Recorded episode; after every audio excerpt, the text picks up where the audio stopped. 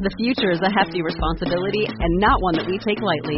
But then, taking things lightly has never been what Hefty is about. That's why we've created the Hefty Renew program that turns hard to recycle plastics into valuable resources like park benches and building materials. To participate, simply fill up an orange Hefty Renew bag with accepted items, tie it up, and drop it in with your regular recycling. That's it. It's that easy. It's time to rethink recycling with Renew. Particular valued resources may vary by geography. More info available at heftyrenew.com. Star Wars 7 by 7 episode 3070. We are complete with the novels in phase 2, wave 1 of the High Republic Mega Ginormous Storytelling Initiative, and I thought we'd take a moment today to consider how this wave of books and how phase 2 overall starting out is differing from phase 1 in a few ways. Punch it!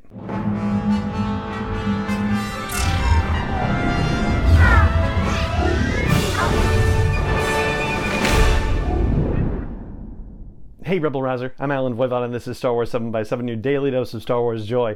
And thank you so much for joining me for it. So, Wave 1 of Phase 2 is now complete from the novel's perspective with the release of Convergence, which of course is the adult novel in this wave, and then also there was Quest for the Hidden City, which was the junior slash middle grade novel, and Path of Deceit, which was the young adult novel. There is still more storytelling to come in Wave 1. For example, the Battle of Jedha appears to be a Wave 1 situation, and there will be more stories in Star Wars Insider magazine. There's also the comics that are just starting to come out too. So, yes, we're definitely not done with Wave 1 storytelling, but the way things are shaping up, there are a few differences. For a start, we are definitely not disaster focused in this wave of storytelling the way that we were disaster focused in every single wave of the phase one books as you'll recall, the Great Disaster, which was the hyperspace event that kicked off Light of the Jedi,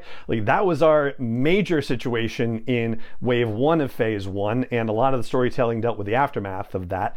Then we had the attack on the Republic Fair in The Rising Storm by Cavan Scott. That was the wave two of phase one, and storytelling around that also dealt with the before and after of that. And then, of course, there's The Fallen Star, which was the final novel in the first phase, or the final adult novel in the first phase of High Republic storytelling, and that detailed the destruction of Starlight Beacon. But as for these first books in phase two of the High Republic, well, there's been no disaster to speak of. I mean, yes, we have the forever war that's taking place between Eiram and E'ronoh, pronunciation. And even that, there's not a lot of significant action in the sense of it's not really tremendously war focused, right? It's definitely more about the things that are happening in and around the edges of the war and the political intrigue and whatnot. It's not about the actual conflict itself. Now, this, of course, may change a little bit with the Battle of Jedha. I mean, it's got battle in the title for that audiobook original that's coming at the beginning of next year, but definitely not a disaster focused situation like Phase 1 storytelling was. Instead, we get a lot of time for world building in the Phase 2 novels. We're talking about the kind of information and details about the state of the galaxy that, yes, we do get in Phase 1 to you know, a large degree, but the novels themselves are very focused on the fact that we are in a frontier type of exploration situation. It's an era of exploration, of adventure, of all of these things that push the borders of known space, if you will, for the Galactic Republic out further and further and about all the things that may happen as a result. So they're kind of leading us up to the possibility that there are going to be catastrophic catastrophic events happening, but they're not starting us out with that. We're not getting that jump in right as things are being completely crazy and calamitous. Instead, it's very much like they are laying the foundation for not only phase one storytelling, but also for phase three storytelling for that matter. What this also does is gives us more time for character development. We're actually spending more time with the characters and less time on the consequences of disastrous actions that are happening. And we're also spending a lot more time with our main characters than we are with our main antagonists, right? So in phase one, we spent a lot of time with the Nihil and developing those characters, but we haven't spent a similar amount of time in this first wave of phase two with the Path of the Open Hand. We've gotten some parts of their stuff, but we haven't really spent a lot of time with them at all when you look at it in comparison to how much time we spent with them in the various waves in phase one of the Nihil. And I'd say this gives us an opportunity to go a little bit deeper with the characters and to actually get a little more invested in them. And that's not a knock on the phase one stories at all. It's just a matter of the way those stories were told and the way they unfolded and how you can do character development in those stories. You can do it for sure, but you're doing it while you're also trying to move some significant action along. And it doesn't give you the same latitude for character development and for character you know, emotional attachment, if you will, by comparison. And for me, at least, that highlights another aspect of these first stories in phase two that is different from phase one, and that's there's more of a palpable sense of danger to the characters that we're meeting so far. So, yes, from a certain point of view, if you will, one of the good things about High Republic storytelling is that the majority of the characters are going to be gone, passed away by the time we get to the Phantom Menace. So there is ample opportunity for the authors and storytellers and story architects of the High Republic to decide, yeah, we're going to kill off this character, we're going to kill off that character, and certainly Cavan Scott and Claudia Gray have a reputation for being rather merciless in that regard.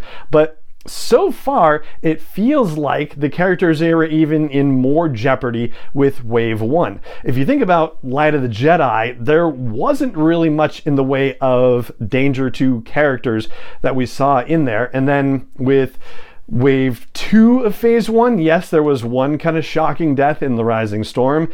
And in wave three, there were definitely a couple more here and there, but I feel like we were right out of the gate with danger to people that we knew and met in wave one of phase two, and it didn't necessarily feel that way with the start of phase one. So, yeah, I feel like the jeopardy is increased, and certainly with Path of Deceit, I think the heightened tension there and the way the nameless were introduced in that story. Yeah I, am feeling like i'm white knuckling things more with this first wave of phase two than i did with the whole of phase one. But there is one similarity between phase one and phase two so far that is a little bit surprising in a way and i'm kind of glad and also kind of not glad and i'm okay with it either way.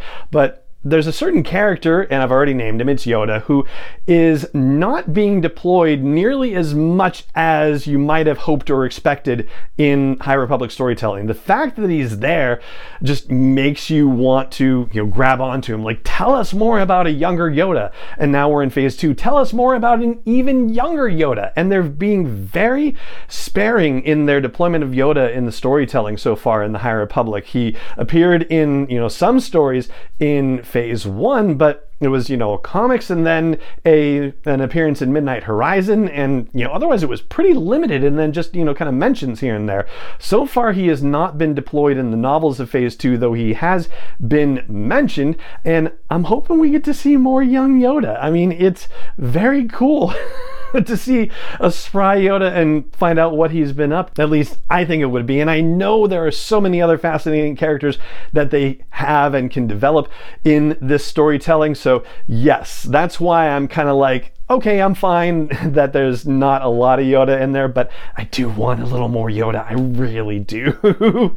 And I wonder if I'm alone in that or if you're feeling the same way. Let me know. Chime in with a comment on YouTube if you're catching the show there or at the blog post for this show's episode at sw7x7.com if you're catching an audio version. I'm also on Hive now and I will put a link to my profile. It's just me, not the show. Uh, I'll put a link on my uh, blog post for this show's episode at sw7x7.com and in the show notes to connect with me on Hive. I would love to connect with you there as well.